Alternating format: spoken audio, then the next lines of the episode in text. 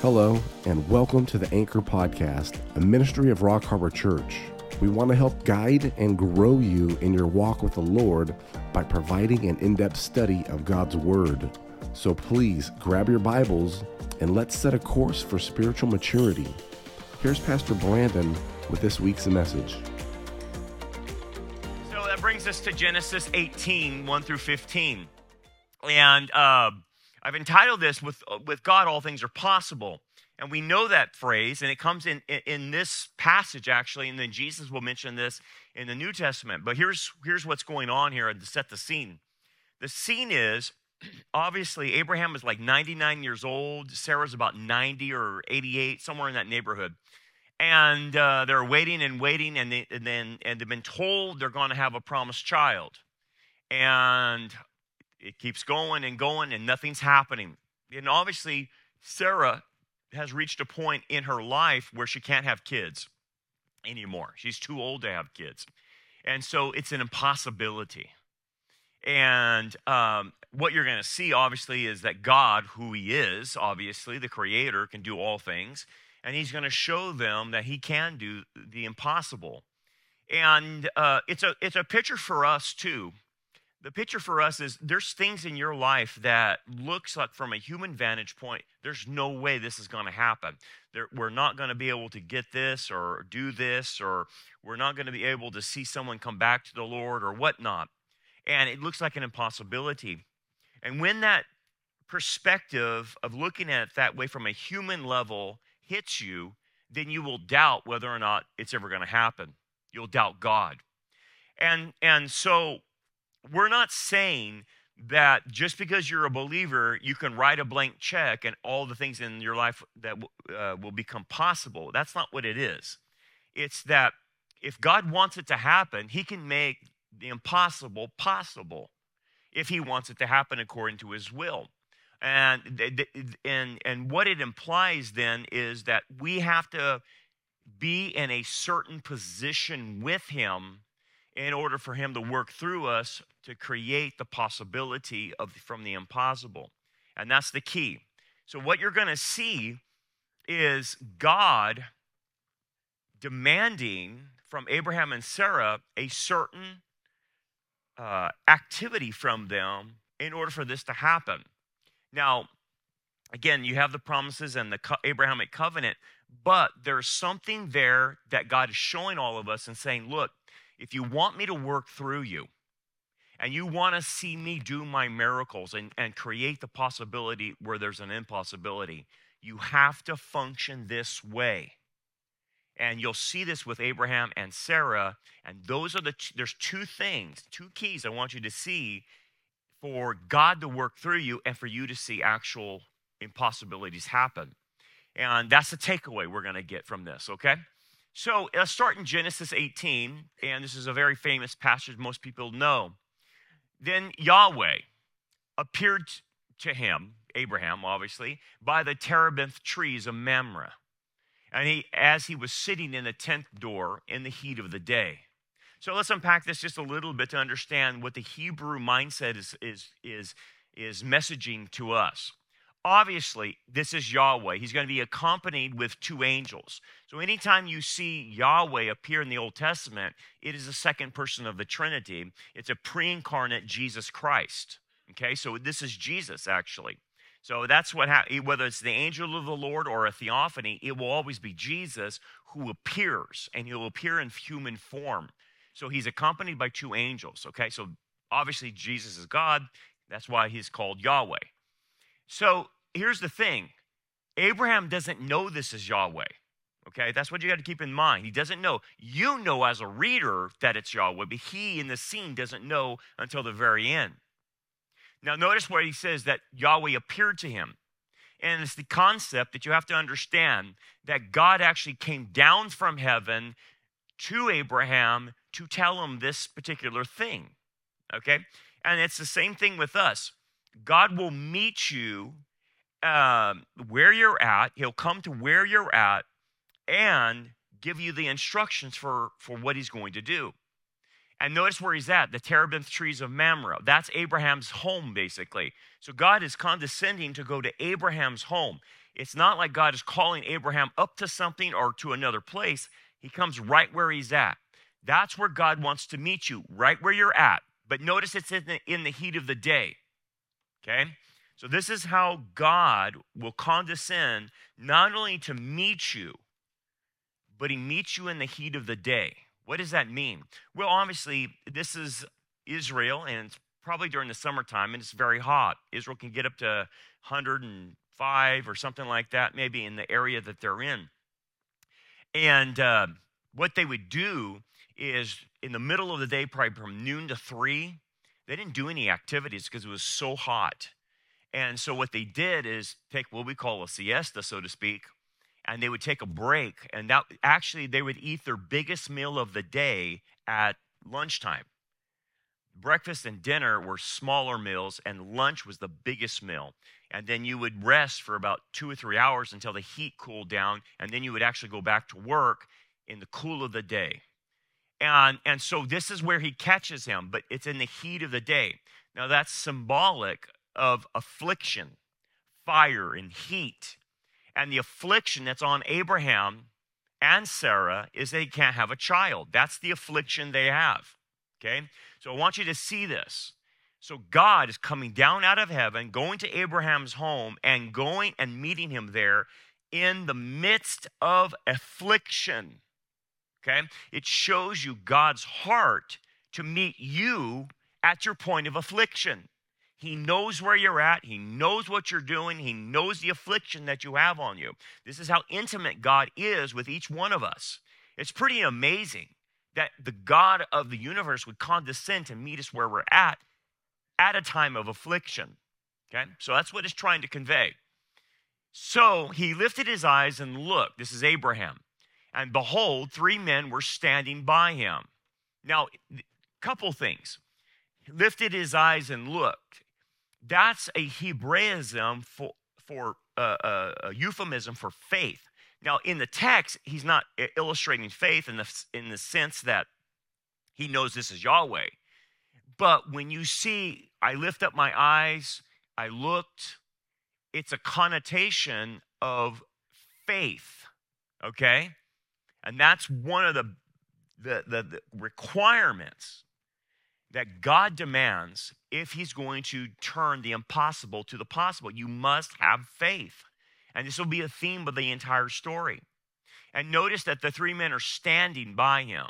Okay, standing in the Hebrew background means that these people are ready to do something, they're ready for action. So, uh, like when the stoning of Stephen happened, um, uh, he saw a vision of Jesus, and Jesus was not sitting on the throne, Jesus is standing. Okay? And that's the same thing in, in, in, the book of Revelation. You'll see Jesus standing. And what does that mean? He's standing because he's going to do something right now. Um, and that's what, what we understand. So obviously, Yahweh is going to do something right now. He's going to create a miracle. That's why you see Yahweh standing okay? And furthermore, there's a second part to this story. He's not only standing because he's going to do something for Abraham and Sarah, but he's standing because the next scene is he's going to destroy Sodom and Gomorrah. So that's the idea of standing. It usually connotates judgment, but it does in one sense, and it's a blessing in, in Abraham and Sarah's sense. Um, look at lifting up your eyes, uh, just to show you that it's a Hebraism um, then Moses said, uh, the Lord said to Moses, this is when everyone was getting bit by the snakes out with the, the children of Israel. He said, Make a fiery serpent and set it on a pole, and it shall be that everyone who is bitten, when he looks at it, shall live. Okay? The idea of looking at it in faith, that's how you get rescued from the snakes. Now, the same terminology Jesus used. Remember that with Nicodemus in that conversation? He told Nicodemus, and as Moses lifted up the serpent in the wilderness, even so must the Son of Man be lifted up, that whoever believes in him should not perish but have ever, uh, eternal life. The idea is you look up to Jesus, you cast your eyes on him, and as you look to him, it connotates the Hebraism of faith. So that's what's happening here, okay? Just to give you the, the Hebraic background on all of this. And it goes on and says, and when he saw them, he ran. Now you'll notice the expediency and the quickness in which Abraham does this. Again, he doesn't know who these people are, but it's showing you something about Abraham. So he ran from the tent door to meet them and bowed himself to, to, the, to the ground and said, My Lord. Now, he doesn't know who these people are. They could be penniless travelers. But even Abraham then will show them the proper honor and respect, even though he doesn't know who they are. Okay? They, they could be poor, poorest church mice. Okay? He does, it doesn't matter to Abraham because he will show them the proper hospitality and respect. And notice that he's fast about it. He ran, meets, meets them. And then he bows down, Adonai, it's plural, my lords, because he doesn't know who they are. So he's calling them sirs giving them respect. If I have now found favor in your sight, do not pass on by your servant. Now, he's what Abraham you're going to see is the rules of hospitality in that ancient world. And the idea is he's inviting them to provide for their needs. Again, he doesn't know who they are. And in the ancient world, if you had visitors, whoever they were, you were obligated to provide hospitality. And what did that mean? It meant that you had to provide them food and water or, uh, or, or, the, and it's the best you have. You have to provide the best you have uh, in offering a meal to them. Okay? And so he goes, please let a little water be brought and wash your feet, which is common, uh, common custom to wash their feet, the dust off their feet. Rest yourselves under the tree. And I will bring a morsel of bread that you may refresh your hearts. After that, you may pass by, inasmuch as you have come to your servant. Notice the mentality I am your servant. I'm here to serve you, and I will do what I need to do to help you along your way in the journey. Then they consent. This is the rule of hospitality. The host offers the hospitality, and then the travelers have to agree of whether or not they're going to consent for him to give them the hospitality. And so the three travelers say, Do as you have said. So they accept his offer of hospitality. Now, you're thinking, what is this all about? Well, it's a, it's a way of understanding Abraham's heart, okay? It's it, what the scripture is trying to show you is that one of the requirements that God wants from those in a covenant with him is this type of heart that he will serve people he doesn't know and give them the fullest service. He will call them lords in respect. He will bow down to them in respect. And he's doing this to strangers. Why is that a big deal? Well, we'll see in just a bit. So Abraham hurried. Notice that he first ran, now he's hurrying into the tent to Sarah and said, Quickly, Notice the rapidity. It's, it's, everything's run, hurry up, quick, let's do this. Make, the, uh, make ready three measures of fine meal, knead it, and make cakes. Now you're thinking, what is the idea of three measures of fine meal? This is not three loaves of bread. This would be equivalent to, to having a feast with 20, 25 people. And he's making all this bread for three people. Okay? Then Abraham said, and Abraham ran, notice the ran, the quickness about this, to the herd, took a tender and good calf, gave it to a young, gave it to a young man, and he hastened to prepare it. Now Abraham goes and selects the best. They didn't eat meat all the time. Uh, meat, eating meat was a special occasion. And so he goes and gets his best, a good calf, to slaughter and then provide this feast. So he took butter and milk and the calf which he had prepared, set it before them, and he stood by them under the tree as they ate. So he provides this massive feast. He does it, and notice that it's Abraham doing it. He's not sitting back saying, Servant, go do this, servant, go do that. Look, Abraham three, had 300 and I think 17 or 18 people at his disposal that he could have commanded to go do this. But Abraham does it. Abraham himself does it. And then at the end of it, look what he does. He stands back. Not only is he a server but he's also their their host and he doesn't eat with them. Okay? And that's a sign that he's at the ready to do whatever they need, to go fetch something, whatever. So he is um, kind of acting like a butler, so to speak, that, that he's ready at the whim of anything they need. He'll get there, but he doesn't eat with them. This is typical of Middle Eastern hospitality. You serve a meal, and typically the host stands back and watches you eat. They don't participate. Now, it's changed a little bit in Muslim worlds, but this is how they did it. Again, what is the deal here? Why is Abraham going all out for people he doesn't know? It's this. This is a test. God is testing him. Okay? So God is veiled. He doesn't know it's God, but he's showing all of us this is the requirement that I need. The test is Abraham has just been circumcised. Okay? In the following, the, the following chapters, he was circumcised as a sign of the Abrahamic covenant. But like we talked about, circumcision pointed to circumcision of the heart. Okay? That his old nature needed to be dealt with, and the new heart that God gave him must be exemplified. Therefore, what God is testing Abraham and showing through Abraham is that this guy has a circumcised heart. That's why I'm prepared to work through him to do a miracle. Uh, yes, I'm in covenant with him, but look at how he acts to strangers. That's a big deal. That's a principle for all of us. Now, if you knew that was Jesus, you would do what Abraham run and, and, and, and get everything as fast as you can. But what if it was a stranger and you didn't know it was Jesus? Would you do the same thing?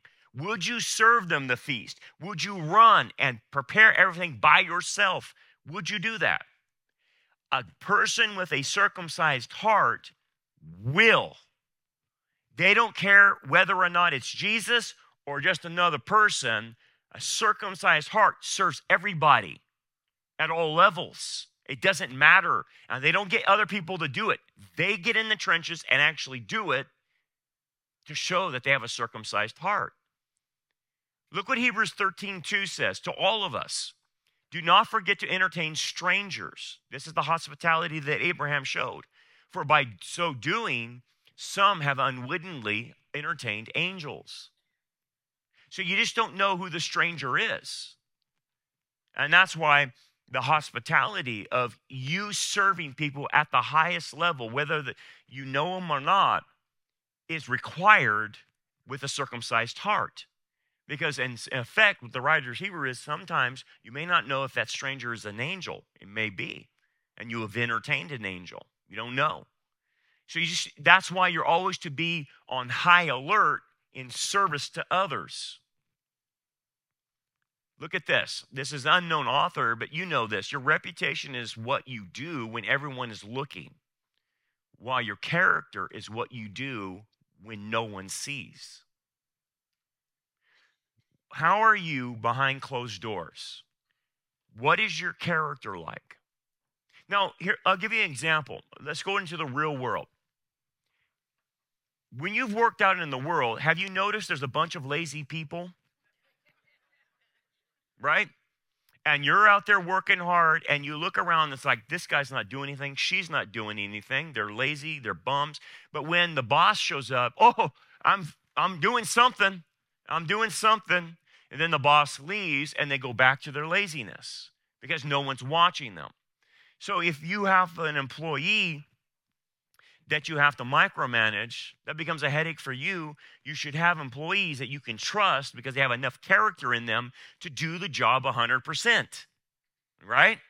Now, some of you own businesses and had to fire employees because they're so lazy. In 23 years of ministry, I fired a lot of people because of their laziness.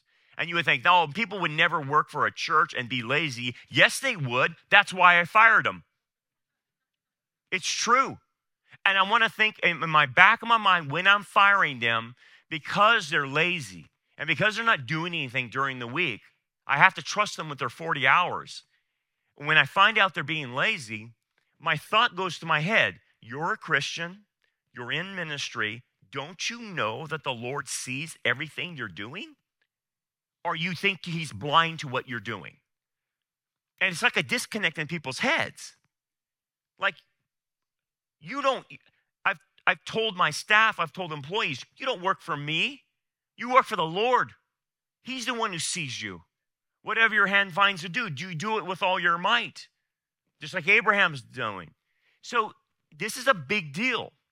So, one of the qualifications then, if you want God to work through you and create the possibility out of impossibles, you must have this circumcised heart in your service to others, and that no matter who the person is, you will give it 100%. You will give it 100% at your job because Jesus is watching you. It's not the boss watching you, Jesus is. That's the idea behind Abraham and why he goes to these great lengths. And God is trying to show you and I this is what I want, what Abraham's doing to me. Now, let's talk about the covenantal meal. In the covenantal meal, it, um, so there would be a sacrifice, and already in the Abrahamic covenant, we have a sacrifice, and we talked about that in Genesis 15. So the f- sacrifice of the animals has already happened. So what would happen in a, uh, if you did a covenant with somebody? You would sacrifice the animals, and then you would have a meal together. And that meal signified that you're in peace and harmony, or basically shalom, with the other party by having this meal. Meals were a big thing in the Middle East because it, uh, it gave the connotation of friendship, it gave the connotation of harmony between the two parties in the covenant. Okay? Notice when Jesus creates the new covenant in his blood at the Lord's Supper, he does it through a meal. He takes the Passover and turns it into the Lord's Supper because that supper is signifying the new covenant has will be made tomorrow.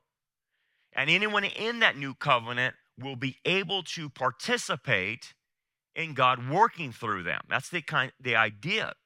And that's what the meal that Abraham's having with the Lord, even though he doesn't know it, is signifying that God is in partnership with Abraham and has an intimate relationship with him. Now, one of the things about the covenant meal, if you move on, the covenant requirements. Okay, so the Abrahamic covenant is a unilateral covenant.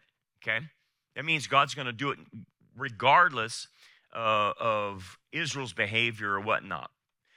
But also, God will do what he, he needs to do and what he's promised.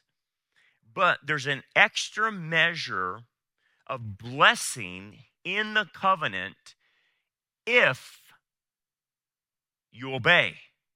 Okay? There's an extra measure of blessing. Now, God's going to do it no matter what, but if you want the blessing, if you want God working through you, then the covenant requires that you are not breaking fellowship with the one you're in covenant with. And the only way you would break fellowship, and not the covenant, but break fellowship, is sin against the other person. Okay? So, what, what is showing you is that God is willing to eat a meal with Abraham because Abraham does not have any sin that prevents him from fellowshipping with the Lord. Sin will break your fellowship. It doesn't break the covenant, it doesn't break your eternal security, it breaks your fellowship. And that's a requirement to be able to dine with the Lord. And dining with the Lord means fellowship. Let me show you an example. When you look at the book of Revelation about the Laodicean church, what is the common characteristic of Laodicea? First of all, they're unusable, they're lukewarm. He can't use them. And then he says, Behold, I stand at the door and knock. If anyone hears my voice and opens the door, I will come into him and what? Dine with him and he with me, going all the way back to Abraham.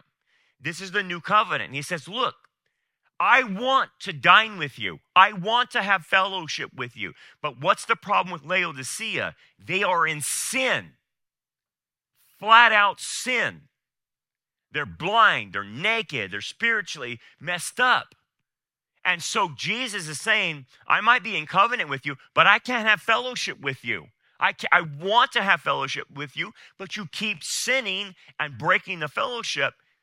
And And so I can't dine with you. I can't fellowship with you, is what he's trying to say to the Laodicean church. That's what's happening right now. The split is happening in Christendom. The split between the Philadelphia remnant element, which we're a part of, and a lot of churches are, and then the majority of the churches are in Laodicea. They're checked out. And because of that, they think they have fellowship, but they don't because they participate in sin. They practice sin. Their churches promote sin, like the LGBT movement or the transgender movement or the wokeism or, you know, critical race theory or whatever. That's sin. So you, you can't tell me as a Christian that if you uh, approve of that and promote it, that you're in fellowship with the Lord. You're a liar. You walk in darkness. You can't tell me that because scripture says you can't. And this is what it's saying. Notice the ultimate fellowship is a, the ultimate meal with the Lord. It's called the marriage feast of the Lamb. Let us be glad and rejoice and give him glory, for the marriage of the Lamb has come.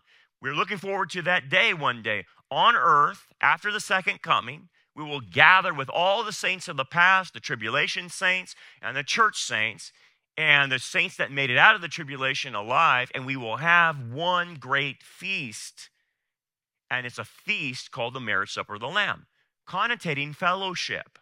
Okay? But notice, and to her it was granted to be arrayed in fine linen, clean and bright, for the fine linen is the righteous acts of the saints. Oh, wait a second. Now we have a caveat. And the caveat is this that ultimate fellowship to be able to sit down and dine with Jesus in the Messianic age is only given to those who have enough rewards for the righteous acts they did. So it's a rewards based fellowship, okay, in the ultimate sense. You get into the kingdom by faith, okay? Your entrance into the kingdom is faith through the Lord, okay? But not everybody gets to dine with Jesus in the Messianic age. It is only those who have fine linen because of their righteous acts as a believer, signifying that they were in fellowship with the Lord uh, predominantly through their Christian life, and now they have the rewards. And that reward is to be able to eat with Jesus physically. Not every believer will eat with Jesus physically. They'll be in the kingdom, but they won't eat with him. Okay? So back to Abraham. God will make good on the covenant, but in order to work through the individual in the covenant, the person has to have a circumcised heart of service. That's the only way he's going to work through them. Okay, let's move on. So, the principle is fellowship with the Lord is required to see the Lord work through you and for rewards. Okay, I mentioned that. And they said to him, notice the they in the text, it's plural they said to him, Where is Sarah, your wife? So they, the Lord came down for a specific reason. It's to address Sarah. She's having a problem, by the way. So he came down to address her. So he said, Here in the tent. And he said, Now notice the, di- now it switches from plural to singular. Did you see that? You're getting a hint of something. I will certainly return to you according to that uh, to the time of life, i.e., one year. And behold, Sarah, your wife, shall have a son. So one of the things you have to see here is you're you're seeing a hint of the Trinity. They and then him, singular, plural. And notice hear, O Israel, the Shema, Deuteronomy chapter 6, the Shema, hear, O Israel the Lord Yahweh, our God, Elohim, plural, is Echad. Well, what does Echad mean? One. One Yahweh. But Echad in Hebrew means composite unity. A composite unity, not a singularity unity, but a composite unity. And notice how the word is used with Adam and Eve. Therefore, a man shall leave his father and mother and be joined to his wife, and they shall become echad, a composite unity. So, right now, even in this passage, you're seeing the hints of the Trinity. They, of course, to the three, and he being one God, going back and forth. Pretty amazing. Now, Sarah was listening in the tent door, which was behind him. Now, Abraham and Sarah were old, well advanced in years. So, Abraham 99, she's about 88 to 90 years old, okay, somewhere in that neighborhood. Well advanced in age, and Sarah had passed the age of childbearing, obviously, okay? That's what it's trying to say. She can't, it's impossible for her to have a child. Therefore, Sarah laughed within herself. He didn't laugh out loud, she laughs in herself. In her heart, she laughs when she heard Yahweh say, Sarah will bear a child in the next year. She's laughing inside, saying, After I have grown old, shall I have pleasure, my Lord being old also have pleasure in conceiving again, pleasure in having a, a, a, a baby, and all of, all of that means to her. So she's laughing. And this is not a laugh of joy. It's not a laugh of joy. It's a laughing because of a lack of faith in her. So we see the example of Abraham. Now we're moving to Sarah and we're seeing what you shouldn't do. Okay? And by the way, she's already been told this in Genesis 17. And God said, No, Sarah, your wife shall bear you a son, and you shall call his name Isaac or Yitzhak, laughter. I will establish my covenant with him for an everlasting covenant and his descendants after him. We already studied that. So she already knows God has told her and Abraham, You will bear a son, and his name is going to be laughter. Isn't it ironic? She laughs but it, the laughter is coming from a lack of faith. So every time she heard her son's name, she is reminded of her lack of faith in Yahweh's power. Remember that. Now, laughter for Abraham is different because when Abraham heard the Lord say this, he was on his face and he laughed, but it was a laugh of joy which is different than Sarah. Sarah's a laugh of unbelief, Abraham's a laugh of joy. So when Sa- Abraham saw, sees Isaac, he'll always remember laughing in joy. When Sarah sees Yitzhak, she's and it calls his name every time she was remembering this lack of faith in Yahweh. That's how it works. Okay. Principle the Lord will typically bring us to the end of ourselves so that we admit our weaknesses and insufficiencies and then turn to Him. And one of the other problems is Sarah doesn't recognize that she's seeing things from a human perspective. Am I to have a child at this old of age? She's seeing things not from God's perspective, but a human perspective. And that's what gets us in trouble. We start looking at life from a human perspective. And when you do that, you take God out of the equation in how He can work through you to create the impossible. So, what happens? And the Lord said to Abraham, notice who he's talking to. Did the Lord say, Sarah? He's talked to Abraham about this. Why? Why not talk to Sarah directly? Instead, go to her husband? Because these are the lines of authority. And God created the authority, and He works within His own system. So instead of addressing Sarah directly, he goes to her authority and says, Why did Sarah laugh? You're speaking directly to Abraham. And Abraham doesn't even know. What, what do you mean she laughed? He doesn't know because she was in the tent. She's in the tent. She doesn't, he doesn't, he, he didn't know she did because she laughed within herself. He didn't even hear it. This is a big deal, guys on Father's Day, maybe let me make an application. You are responsible for your wife.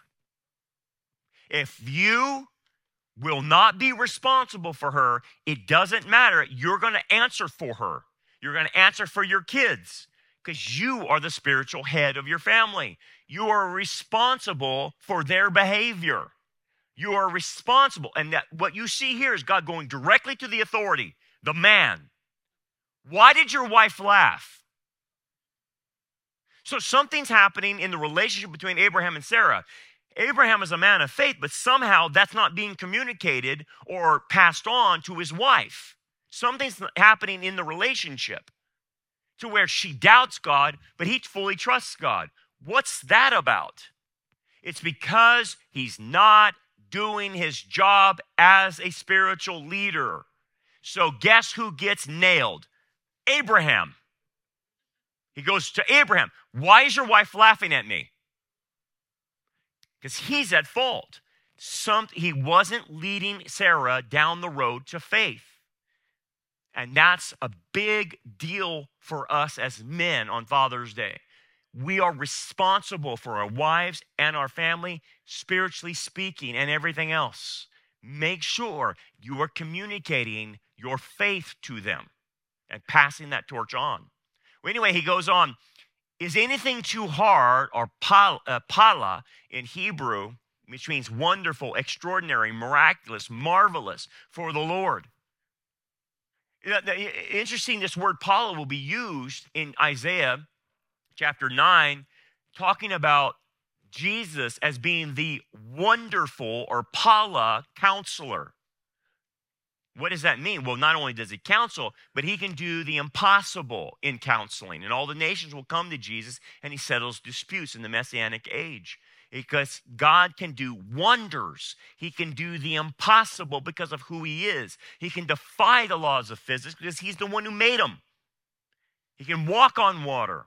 He can heal the blind. He can raise people from the dead. That's not a problem. If you're the creator of the universe, what is the big deal of raising someone from the dead? He has all power. There's nothing God can't do because he's all powerful. And that's what he's pressing Abraham about. Your wife doesn't believe I can do the impossible. Your wife doubts my ability. Your wife doubts my power. And Abraham, we need to fix this before we even move on. Before I even give you the promise of Yitzhak, I need your wife straightened out on this. Oh. You'll be on the couch tonight. Jesus picks up the same thing. He says, uh, uh, uh he, uh, when his disciples heard it, talking about uh, it's harder for a rich man to enter the kingdom of heaven. He says, when his disciples heard it, they were greatly astonished. Why were they greatly astonished? Because in that world, they thought rich people were automatically saved. They thought it was the blessing of God and that they were saved because they were rich. Totally wrong, obviously. So he corrects that. They say, Who then can be saved? But Jesus looked at them and said to them, With men, this is impossible, but with God, all things are possible. That's, that's the same idea that you're seeing in Genesis, and it's picked up by the Messiah. And understand this Jesus has already said this statement to Abraham, now he's telling the disciples. It's the same thing. Then he goes, At the appointed time, I will return to you. According to that time, and Sarah shall have a son. Now he repeats himself, and that's twice. So when the Lord repeats himself, that means he's pretty uh, uh, sure that, you know, not, not sure, but He's trying to make an emphatic statement that this is sure to happen. Okay, I'm repeating myself twice. In fact, he's repeating himself three times. And when the Lord repeats himself three times, it's a done deal. It will happen. But anyway, because the Lord uh, mentioned this three times, it's this principle. If we are faithless, he remains faithful. He cannot deny himself. So if he has made promises, he's going to keep them. He's going to keep them. Even if we are faithless, he will make sure they get done.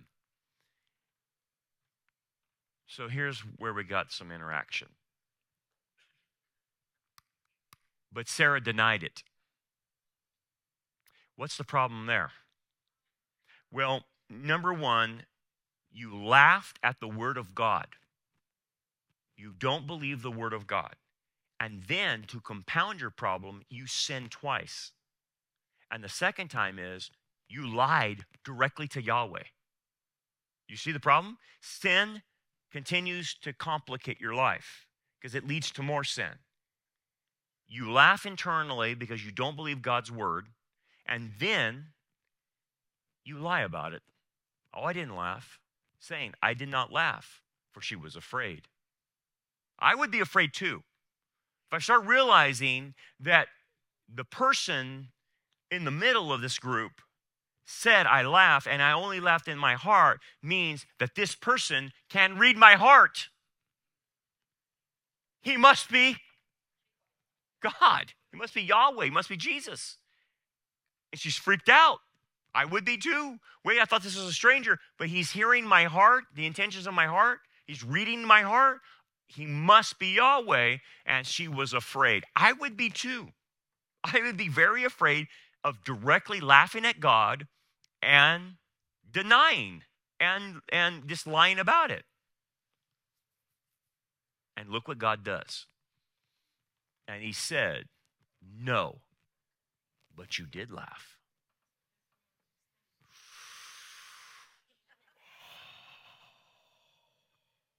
I wouldn't want to be her. I, you don't want to be positioned where the Lord actually corrects you directly like that. You did laugh. Now, that's the most impactful statement that Yahweh could make to her. You did laugh. What is this about? Well, Yahweh is correcting her. Yahweh is saying, No, I will not let your sin pass by. I will not bury this. I will not push it aside. I will not ignore this. Because if we're going to work together in this covenant that we've already established, and you're going to have a miraculous birth, I need you on the same plane with me in fellowship because you're right now out of fellowship with me. I need you to get you back into fellowship. And the first way I'm going to get you back in fellowship is confront your sin. You can't hide it from me. I see what you're doing, and I need you to stop mocking and doubting my word. If I tell you I'm going to do something, you better believe it if we're going to work together in this. So it's a correction to her, and the correction works, by the way. It does work. But understand this on a practical level God is saying, I'm not going to ignore what uh, I'm not going to ignore what you're doing. We're going to deal with this. Okay? So so many Christian people when they see sin in their family and they, they know it's not right, well, I don't want to confront them, so let's brush this under the rug. Let's just not talk about it. Let's have peace and harmony. And someone in your family is in blatant, open sin, blatant, and you're going to ignore it? He doesn't ignore it. God doesn't ignore it. Why are you ignoring it? Because sin continues to grow if it's not confronted. And Yahweh's going to confront it. The principle God will not allow us to justify, protect, or excuse our sin and unbelief. Unbelief and sin cuts us off from God's help because it is, in effect, laughing at God's word. When we doubt, it is laughing at God's word. That's, in effect, that's pretty scary. I don't want to be in that situation. Now, here's the thing let me give you some practical tips on what's going on in our world. The whole world seems to be laughing at God's word. Would you agree? They doubt what he says. He says there's two, two genders. They doubt that. They laugh at his word. God says sex is between a male and a female in the bonds of marriage. They laugh at his word. So here's the example of where our culture's at. This is the uh, Dodgers uh, uh, coach and the Dodgers this week had their big pride celebration and brought in the Sisters of Indulgence, who are mocking Christ on the cross with drag queens and pole dancers and all kinds of vile uh, sin. And these guys, they, they support it. In effect, they're laughing at God. It says in the report, Roberts did not address the Sisters of Perpetual Indulgence ahead of Friday's game. Of course he didn't, because they're mocking Jesus. But wish those celebrating a happy Pride Month. As the manager of the Los Angeles Dodgers, a baseball team, I welcome, we welcome anyone that comes through these gates to support our ball club. Hey, Dave, that's not the topic. That's not the issue. Address the issue. The Sisters of Indulgence were mocking Jesus on a cross with drag queens. Address that. No one is saying they can't go in. And then he continues on. We're, um, we're not always going to agree on everyone's decision in life. That's true. So my decision is not to mock Christ. My decision, my opinion, based on the word of God, is the LGBT agenda is wrong. Gay sex is wrong. Transgenderism is wrong. Grooming kids is wrong. Dave Roberts, now, will you tolerate that opinion? See, the funny thing is a one way street. They only tolerate the LGBT opinion, but they won't tolerate the Christian's opinion. They're mocking and laughing at God. And then he goes on. And that's the way the world works. My parents raised me to love and respect everybody. Hey, Dave, that's not even the topic of discussion. This is not about love and respect. It's about mocking Christianity with transvestites. That's what it's about. My parents raised me to love and respect everyone. Really? Well, you don't understand love then. And you don't understand respect. I don't respect sin. I don't respect the practice of sin. And oh, by the way, Dave Roberts, I'm not asking him to be a theologian. I just want to show you his ignorance and how, how he has assumed the cultural mindset. When you talk about love, Dave, let's put this in perspective. Love is based on truth. You can only love that which is true. That's the parameters God gives. And if it's not true, you're off limits to love it. Like you can't love sin okay? You can't love things out of the perimeters of what God says is the truth. So, Dave, whatever you were taught, you were taught this nebulous worldly love, and you don't get it. I don't think we should uh, still be able to, I, I, think, I do think that we should still be uh, able to coexist. Coexist is a term from wokeism. Okay, unpack that for me. Coexist. I, Gavin Newsom is telling me that if I'm a parent and I don't approve of my my my child turning into from a girl to a boy and vice versa, and I don't approve of the sex change, I can't coexist with you. I can't coexist with people who are out of reality, Dave. And that's what the Bible says. The only way you can have unity in a culture is if we all agree on the same values. And if you don't have a culture that doesn't agree on the same values and says uh, uh, oh, uh, black is white and white is black, wrong is right and, and right is wrong, I can't coexist. Not that I'm going to disrespect you, not that I'm not going to uh, uh, love you in an agape way, but if you think we're going to sit there and sing kumbaya together, Dave Roberts, you're out of your mind. I can't coexist with pedophilers. He doesn't get it. So here's the Sisters of Indulgence at Dodger Stadium this week. These are the ones who mocked Christ.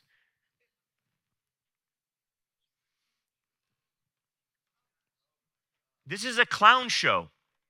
This, this is straight out of Sodom and Gomorrah. But what's, what bothers me mo- most is not men pretending these are transvestites, not men painting up in, in costumes. It's this that's what ticks me off. They mocked Christ on a cross with a stinking pole dancer. That's what the Dodgers won't address. That's what all of them won't address in Major League Baseball. And this is just one example. Look at the mocking of Jesus. It's targeted to him, it's targeted to you. Let that sink in. They are laughing at God's word, like Sarah did. You're laughing at God's word because God says you, that is an abomination. That is blasphemy. And it's right. People had signs protesting that Dodgers sold their soul. Yeah, they did. They sold their souls right to the devil, along with Target, along with Kohl's, along with Adidas, along with Nike, and along with all these crazy companies are selling their soul to the devil right in front of your very eyes, and at the same time laughing at God's word. And this poor guy, now we're arresting Christians. He spoke on a public sidewalk and he was quoting Bible verses to an LGBT rally. And guess who gets arrested for his free speech? He did. This crazy cop or these crazy cops arrested him. Now, I'm pro law enforcement. When I see cops, though, arresting a guy for free speech, that's the brown shirts. What was that cop thinking? He can say anything on a public sidewalk. I mean, and, and he was only quoting Bible verses, and he gets arrested for quoting Bible verses. What country am I in? Did he just forget the free uh, the First Amendment? Unbelievable. Now, this is an interesting story.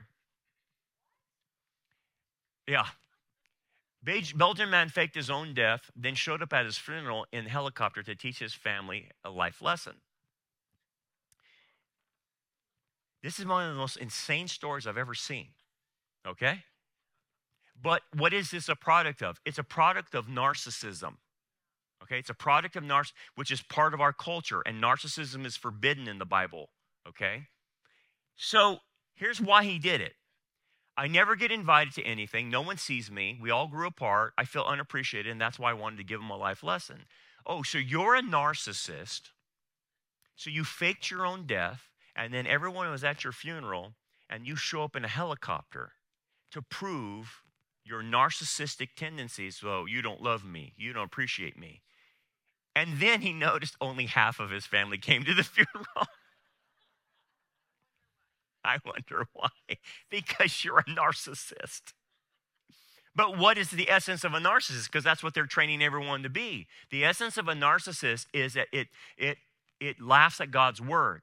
Because a narcissist won't sacrifice, a narcissist won't uh, be others oriented. They're always self oriented, which is against the Bible. So it, he mocks God's word. This guy's crazy, man.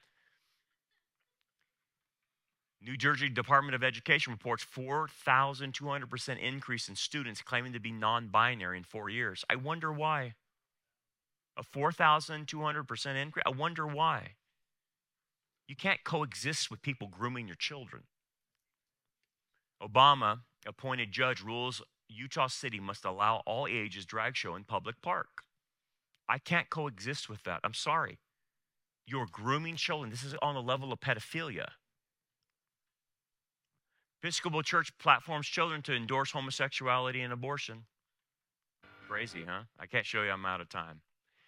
But let me end on this. When Yahweh rebuked her and said, You did laugh, look at the result, what happened. Her sin was confronted and it changed her. By faith, Sarah herself also received strength to conceive seed.